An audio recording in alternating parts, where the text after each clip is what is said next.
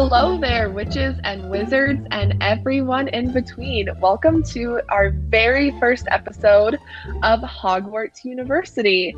I'm Alex. And I'm Courtney. And Hogwarts University is a podcast that we have decided to bring to all of you in order to more fully round out the wizarding educational system. So, on this podcast, every week, either Alex or I will do a deep dive into a certain subject that came up in the chapter. So, this could be history, this could be science, this could be really anything you can think of. Um, something modern, something ancient. It's just us giving a deeper dive into something that was maybe brought up in Harry Potter and not expanded on enough or something that we've always just been curious about that comes up in Harry Potter. So, for example, Hermione Granger, awesome, overall badass, and Muggleborn, was, I guess, expected to attend Hogwarts and never learn anything about the genetics of wizardry. And Charlie Weasley was literally a dragon scientist and never got an advanced advanced degree in dragons. So these are the kind of things that we want to dive into with you to give a more well-rounded view of the wizarding world and the things that weren't covered in the books. Yes, exactly. Um, as much as I love Hogwarts and want to attend it, just as we all did when we were 11 and hoped to get our letters, um, I can't imagine my real world education only extending to essentially the sixth grade. If I stopped learning all of the um, science and history and even language arts, guys, I am a teacher. I teach fifth graders. If we all wrote like we were in fifth grade, we would be having a pretty big problem. And so just we noticed that Hogwarts had a ton of gaps in the education um, and thought that this would be a cool way to kind of contribute our own little bit to the wizarding world that we all watch. And you might be thinking, what makes Courtney and Alex qualified professors? Um, well, I do like the ring of professor. Yeah, me too. Um, I might be jinxing it for myself uh, down the road, but I am currently a studying to get my PhD in quantitative biology, and Alex, as she mentioned, is a fifth grade teacher and a specifically a teacher in history. So yes, I yeah, I'm a special education teacher, but my um concentration was in history. That is true. So we like to think we have a little added perspective in addition to being massive lifelong Harry Potter nerds. Yes. And one other thing that we wanted to address before we really dive in to chapter one, um, one of the most classics and one of the most probably read chapters of the series. Um, we wanted to quickly address what has been going on in the world with J.K. Rowling because, as I'm sure you know if you're listening to this, you're familiar with the Harry Potter universe and probably familiar with some of the statements that J.K. has been making recently. Um, we wanted to say that we are not in support of her recent statements. We are very strong LGBTQ allies. Um, and we really don't appreciate the way that she has been discrediting members of the community. Mm-hmm. With that being said, we do appreciate her for the world that she gifted us all um, and we want to expand on, instead of focusing on her, we want to focus on that amazing world where so many of us came to learn acceptance and love and belonging in a community. Absolutely, yes. And we think we can honor this community by expanding on it and by interacting with the community independent of the author that created it. I think we've we can all agree we've moved past JK in our appreciation of each other and our views um, being expanded obviously beyond what has limited her.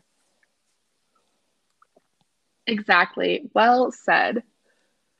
So, without further ado, um, let's get a little bit into chapter one The Boy Who Lived. Um, wow. A very, I know, it's powerful. it's, it's literally like talking about the first chapter of the first book. It's like TBT, goddamn.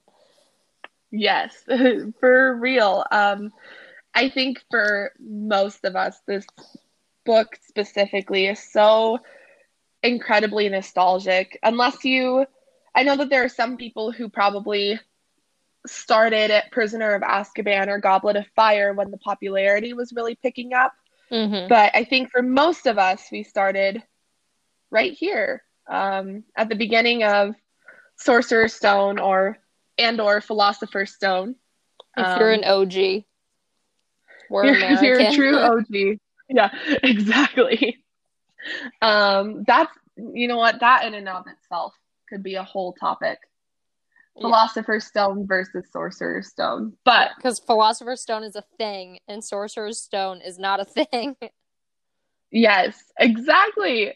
Um, but you know, us Americans are too stupid to know what a philosopher's stone is. Yeah. We'll so, definitely be diving into alchemy at some point, I am sure. Oh, 100%.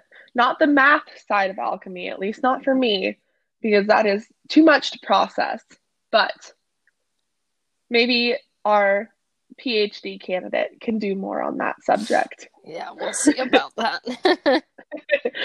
um anyway, I think we all know and love chapter one, but for those of you that haven't read it in a while, it's one of the few chapters, and this is actually a pattern that we see from JK um, in each book.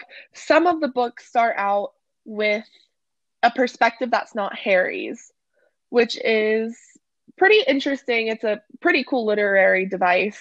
Um, to introduce new characters. So we get to hear all about Mr. Dursley's day um, working as a man who sells drills. Um, he's very boring. like, how did she even come up with that? Right, exactly. You know, it's funny because I always think when I think of um the Dursleys, like thinking of Vernon as a drill salesman just fits him so well because that just sounds very boring. Mm-hmm. And like the boring droll. company. Yes, exactly. Um, so we hear about his day. There's some strange things going on. Owls flying around, which he doesn't see because he's too busy focusing on his drills to pay attention out the window. People dressed curiously, but he thinks that they're just pulling some sort of stunt for a charity. Um, but then he hears a whisper about the Potters and their son, Harry. The Potters, specifically Mrs. Potter, is Mrs. Dursley's sister, who it sounds like they're not on very good terms with. Um, and so they're kind of curious as to what could be going on, but they don't want to be delving too deeply because it's pretty taboo to talk about the Potters in their household. Why? We don't know. Not yet, so, we don't. Exactly. We are soon to find out. Um, and then another weird thing that happens, literary wise, is the perspective shifts halfway through the chapter. And correct me if I'm wrong, Courtney, but I think that this is the only chapter in the series where the perspective shifts halfway through. That I can think of, yes. But I guess we'll we'll see as we reread. Right. But yeah, I can't think of another instance where it does. Yeah. So I thought that that was pretty significant.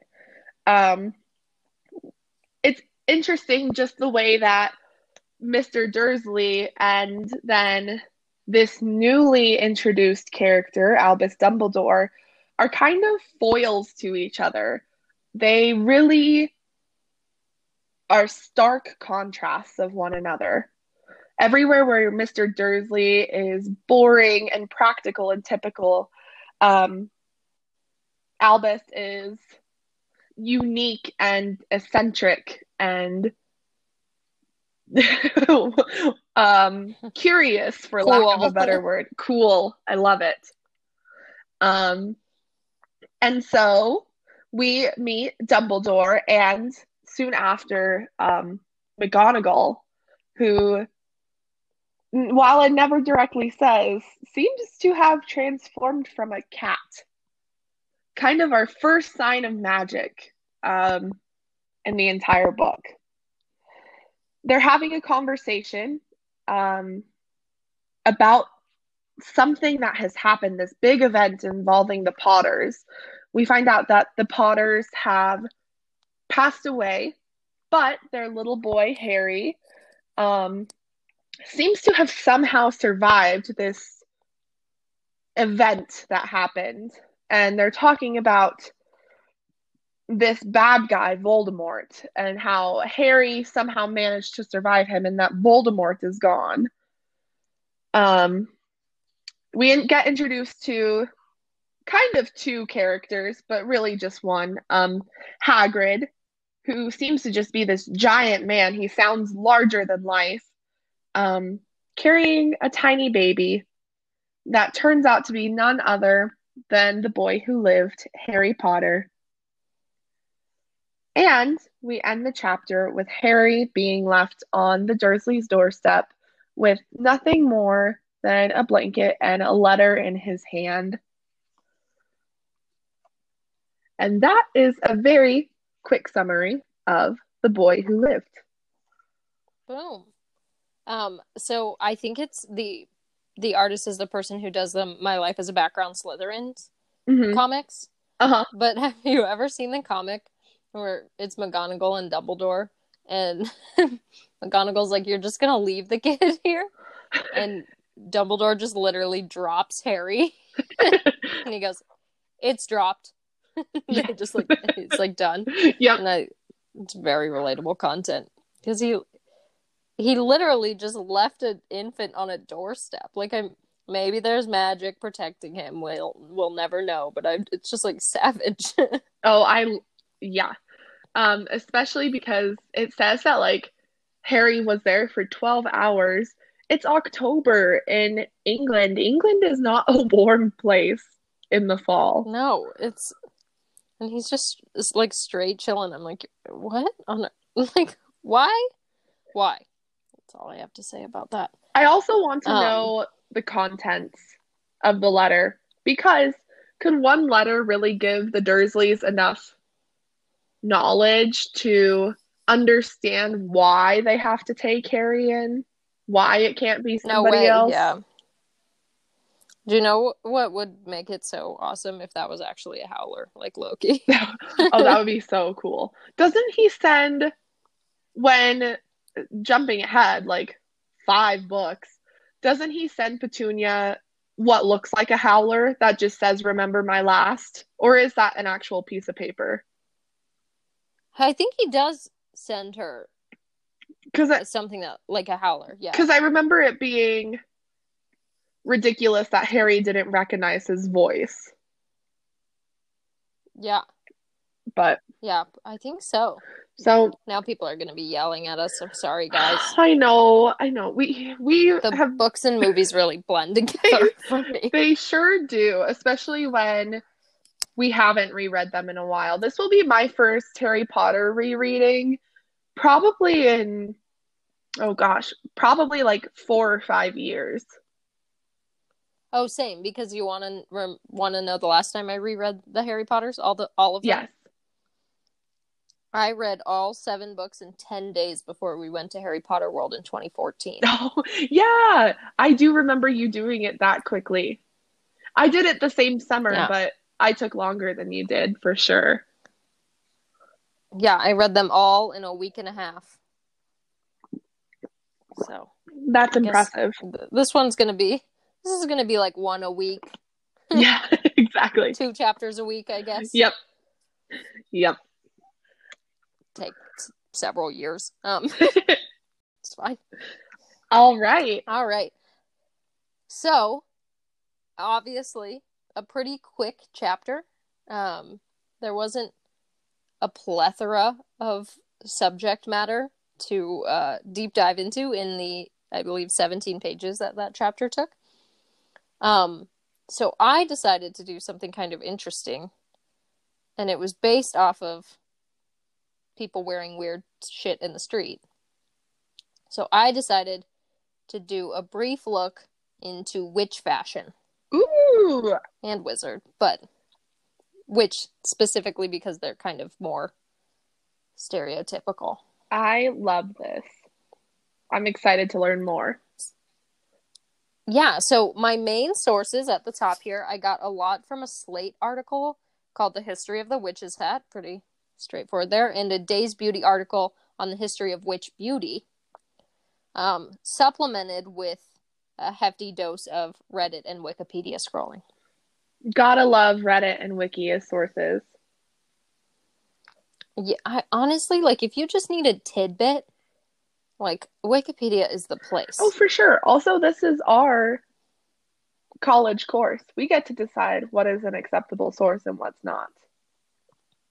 Yeah, absolutely. Oh. Yeah, this is a chill college course. We allow Wikipedia in this in this class. So, um, to start off, there's actually like so much information on the hat compared to the rest of the outfit, which I guess is not super surprising, but was interesting to research. Yeah, for sure.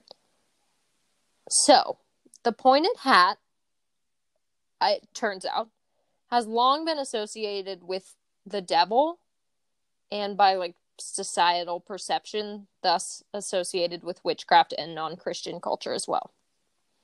Wait, I'm already like, I'm already picturing the classic, like, you know, red with horns and a forked tail, but now he's wearing a hat.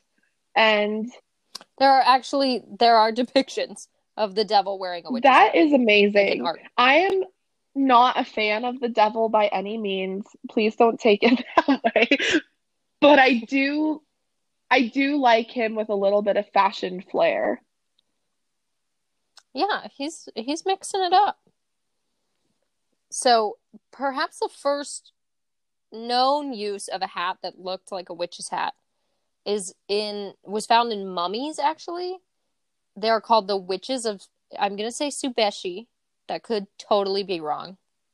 Um and they were actually named the witches of Subeshi because they were discovered in the second half of the 1900s. So we don't know that they were practicing witchcraft. It was because they were found with two foot tall black witch like hats on that they were so named hmm. the witches of Super. And what part of the world was this? And they're so they're actually in modern day Xinjiang, which is the very northwest corner of China. Okay.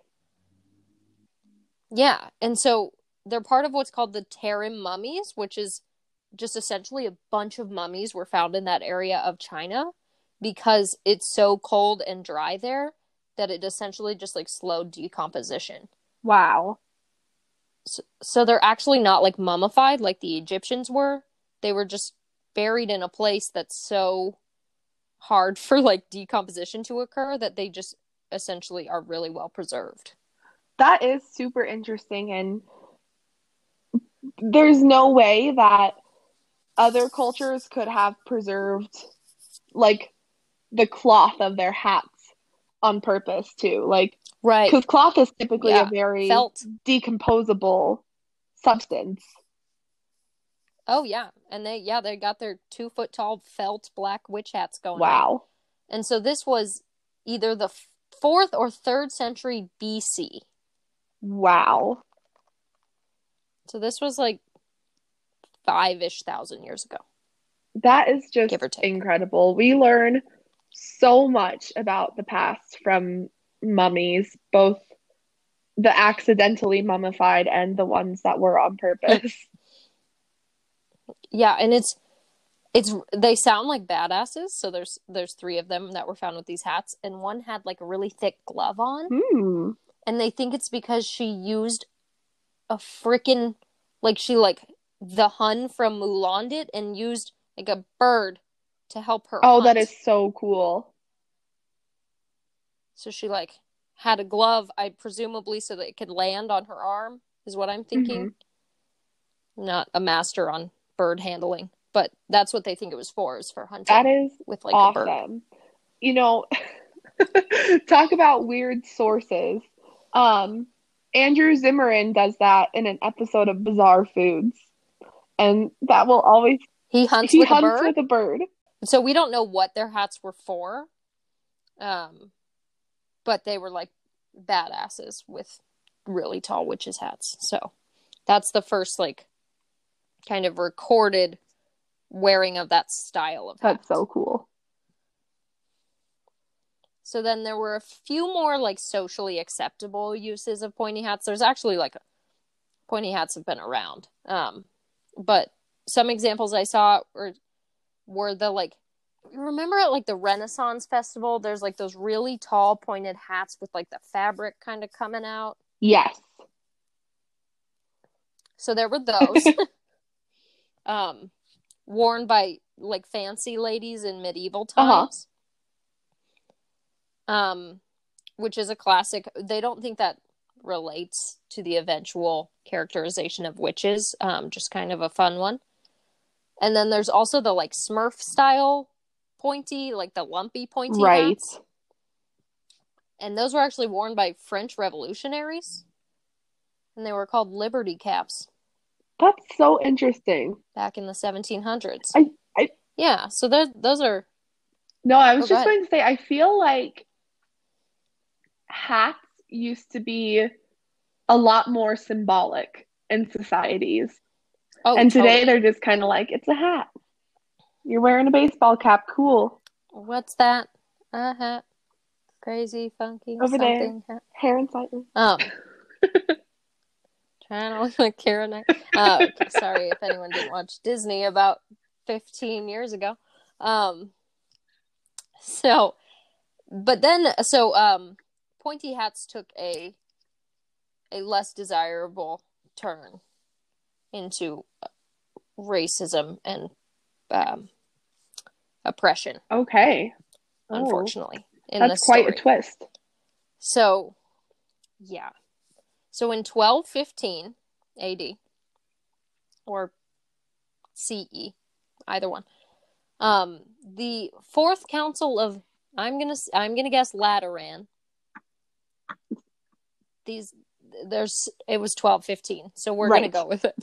the fourth council of Lateran re- like essentially made an edict that required Jews to start wearing a horn skull cap, which looks just like a witch's hat, um, so that they might be identified. Wow. So like a Star So- of David for the 1200s, essentially.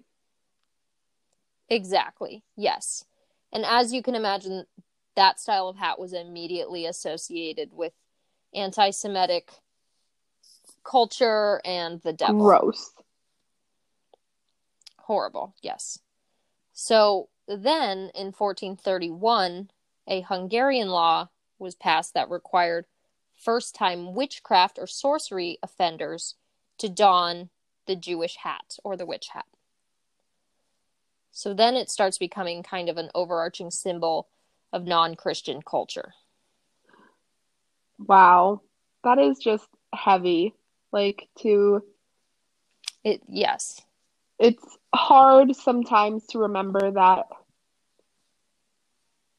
the stigmatization of the Jewish people wasn't just a single horrible, unfortunate incident of the 20th century, that they have been dealing with that oppression for literally hundreds, going on thousands of years. Yes. Yeah.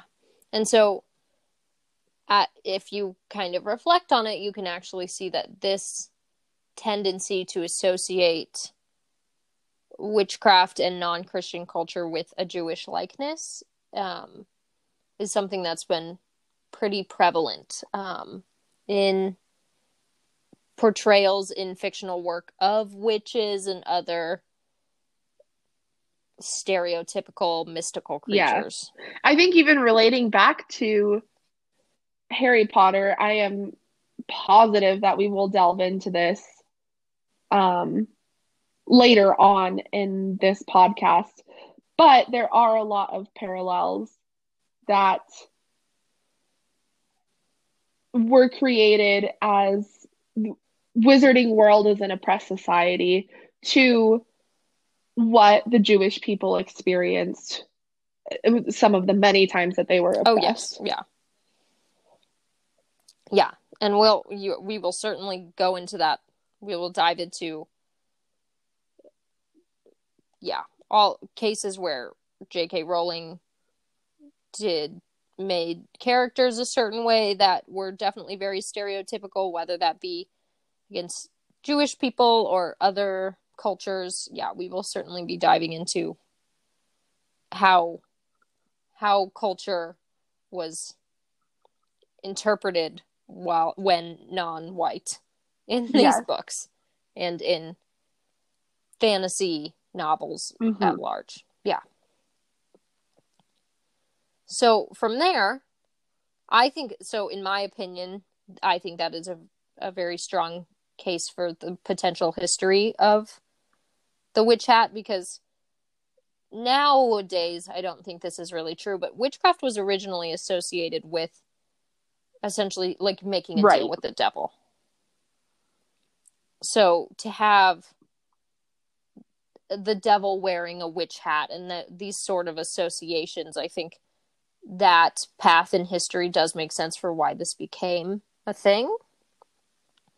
Um, but one theory that's uh, sexist, but a little less of a oppression bummer, little less, um, is the theory that the hats actually came from alewives. So alewives are bad bitch lady beer brewers Yes. Now that I can get behind. who wore tall. Yes. Um, so they wore tall but not pointed hats, but they were like pretty, pretty, gave them some height so they were visible. And so there's a theory that this may have contributed to the origin of the witch hat after brewing became male dominated. And start and men started accusing women of making Oh bad my beer. gosh, of course they did. So the things I kind of love about this though is it's like it's like obviously not the sexism but just like the concept of like sinister beer ladies like fucking with people I'm I'm I'm into. I ain't I ain't mad about that. Absolutely. Um, That but it kind of I mean, we're from Colorado. We love go our microbrews, and that just Yeah. kind of makes me want to start a witch's brewery up in Fort Collins. I know, right? I'm with you. But so this is like amazing because so first of all they were accused of making patrons who drank their beer sick, and I'm like like a potion. Um, and so it's it's just like this lady in a tall hat, like presumably stirring a giant cauldron of beer. And another thing about it is that the way that they indicated that they had like beer ready to drink inside was they would put a broomstick against their door frame. Oh. To, to like prop open the Yeah. door and let people know that they could come in. I think it was just like the class, like everyone probably had a broom, so that was just like became the signal. That's so that they had beer. interesting. And so I I'm into it because it's like ladies with tall hats stirring their cauldrons. They got a broom, and they also like part of the reason they were portrayed as witches, but was because at the time like a female having wide knowledge of herbology was really suspect because it was like witch time, like witch trials were starting to become a thing. And so it's like badass ladies who know what plants do, like stir in their cauldrons. I'm I want to be. Absolutely. All right. Here, here's it. the new deal, you guys. When we reach, let let's say, let's aim high. When we reach a hundred thousand Patreon donors, Courtney and I will start a microbrewery called Witches Brew, and we will wear the tall, pointy hats. We will have the cauldrons of beer, and everybody that's a donor will get a free six pack. I got to be honest. I don't know if it's re- like I could be convinced at a much lower Patreon. well, yeah, that's true. We'll see. We'll see where where it goes, how it takes off. yeah, we'll see where it takes us. Yeah. But so those are like those are some of the historical theories about how it came about.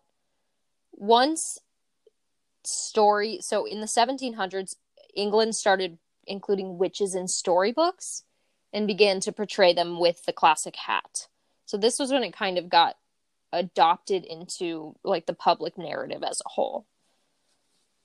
And from there it was kind of maintained in the public consciousness, so to speak, and then it was launched into the public consciousness with the Wizard Okay. The Wicked Witch of the West. Exactly. Yes. So she, um, all hail, was where a lot of like modern characterizations of witches That's really interesting. because she's I mean, yes, one hundred percent. I would have thought that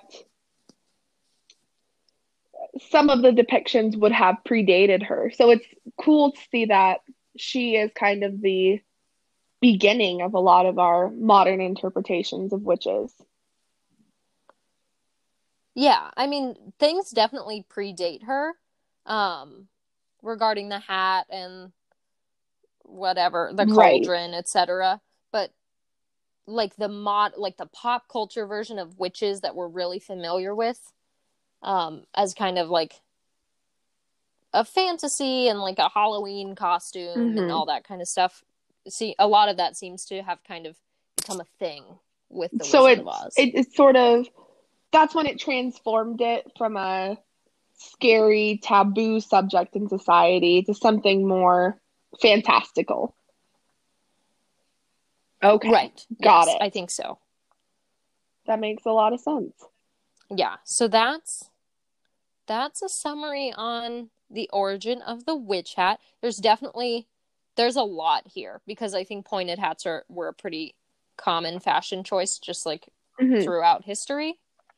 So there's definitely a lo- my dog just shook. Sorry if you can hear that. Um, there's a lot of other places that might have helped inspire or led to this. Um, but I thought those were the most compelling and the most interesting. And I want to be an alewife. Same. I have a new ambition in life, so that's pretty exciting. Maybe we should even pre dating our microbrewery. We maybe we should make um, alewife witches brews merch. That would When be we get around to merch. so cool. Like, oh my I'm, I'm goodness. really into that idea. Yeah, so yeah, look let, out for that. let us know if you would Coming be interested in it because it's definitely something we could make happen. yeah, we'll at least have two Yeah. going into And production. probably one for our moms. We could convince our moms to That's wear true, those shirts. Or my very Catholic Holly? religious mother wearing a witch's shirt. um, wow, that was super cool. I I've never given much thought to, I guess, the pointed hat and just always associated it with witches, but it's really interesting to hear about where it comes from. Yeah. So I did also a brief dive into Okay. witch clothing, like the the robes and the cloaks we see over and over again in Harry Potter. I will say this is not as straightforward. I think that JK made just like a choice of how she wanted her witches and Mhm. wizards to look. Um and it was it's just like not as classically historical. Um, but there are some references for sure. I think a lot of it certainly has to do with the historical timing of witch trials. So if you think about how Dumbledore is described, like dresses, cloaks, heeled boots were all really common when witch trials Mhm. were occurring. That's how everybody dressed. And even J.K. Rowling says in um, on wizardingworld.com that a lot of the way wizards dress now is essentially how they dressed when they went into hiding from muggles and they just like kind of never Yeah, I- I just made that connection in my head, just how it seems like a lot of wizarding culture kind of stagnated once they went into hiding. Definitely. Yeah, for sure. And she even says that, so I think that like certainly was an inspiration for how they dress in the books and I also think like when we think about witches and wizards, like we probably think about like colonial American Salem witch Yes. trial garb or like Merlin and these sort of um portrayals of how they were to dress and i don't think that's really changed with time like we all still Right. kind of see them that way in addition shakespeare describes them in the scottish play as wild in their attire so this kind of goes along with how j.k rowling describes them being in bright colors and kind of just like doing their own thing Mhm. I couldn't find a lot of reason for, at least in pop culture, which are which is typically being portrayed in black. Um, if a listener knows, I would love to know because I really couldn't find anything. Um, I would speculate it's because they're often depicted like traveling at night and being kind of spooky. Um, so I I don't know if that just has to do with their portrayal as especially back in the old times being associated with the devil there might be like a darkness that Right. wanted to be depicted but i didn't find anything solid about that so if you know if a listener out there knows for sure hit us up because i would love to know if there's a, a different reason than that um as for the robes that are mentioned throughout harry potter so i did find a few things not necessarily set in stone, but some possible explanations. Um, first of all, the Norse god Odin was often depicted in robes when he traveled, and he was a magician. So there's that kind of Norse mythology element, and we will probably get into Norse mythology again um, in in a deep dive because um, J.K. Rowling got a lot of inspiration from a lot of religions, Right. including Norse mythology. There's also the kind of concept of robes as being like noble or mysterious.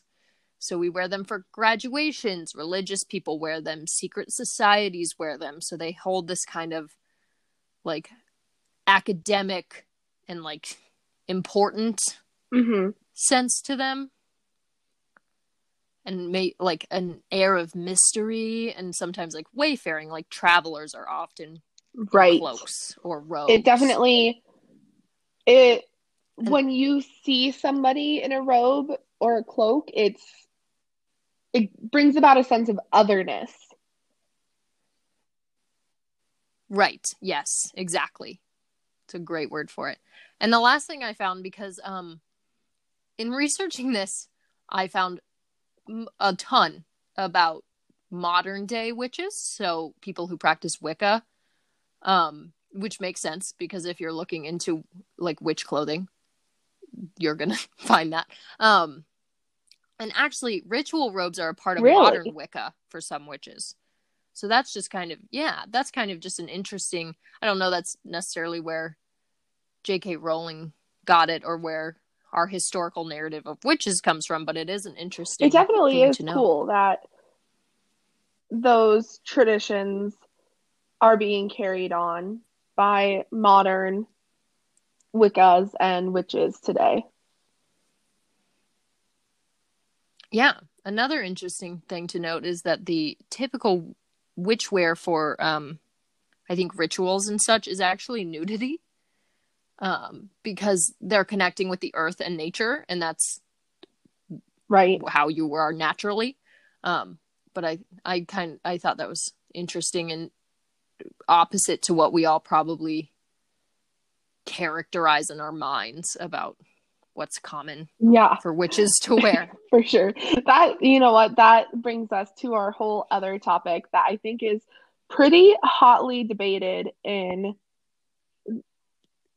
OMG, yes, this is what Is I was whether- going to ask what- you. go ahead. So, the classic Harry Potter question that is does not matter at all, but I think every fan has an opinion on: Are they wearing clothes or at the least undergarments under their robes? Do you want me to answer my opinion? Okay. I would, I would Okay. love to hear your argument. I definitely think that modern day wizards and witches wear clothes under their robes um, simply because at one of their re- uniform requirements is the pants or skirts and shirts. And I also don't feel like robes are practical for dueling. They Ooh, that's a good would point. seem very cumbersome and not allow the ease of movement that pants would. Um, but I feel like there are probably eccentric people that don't wear clothes under their robes. Like I feel like it's the equivalent of going commando in our world. Yeah, a hundred percent. I'm I'm pretty much on the same page as you. I think my guess is that it totally has to do with your age. Yes. Because I bet if you're like 20, you're like, I'm not doing that. Like even if you grew up solely in the wizarding world and never interacted with muggles, like I think you would have enough exposure to modern day to Right. be like, "N- no. And so I can see like the Dumbledore age, just like maybe having like their underwear Yeah. on underneath. And then yeah, a few rogue souls being um completely hmm breezy underneath.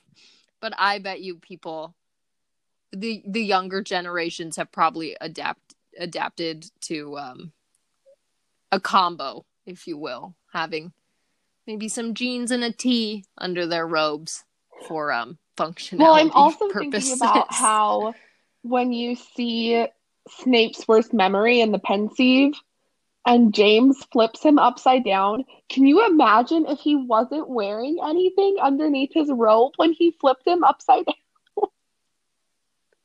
that would be absolutely not. very scarring and ugh. I mean, obviously the memory was scarring enough for Snape, but to just accidentally flash all of your classmates, that's like having one of those nightmares where you're naked at school. Mm. That that would be not that would no. too much. Too much. Absolutely not. Although I'm pretty sure it says if it doesn't say this is like a weird thing for me to say, but I'm pre- doesn't it say his underwear is like not good? Where that his underwear is what?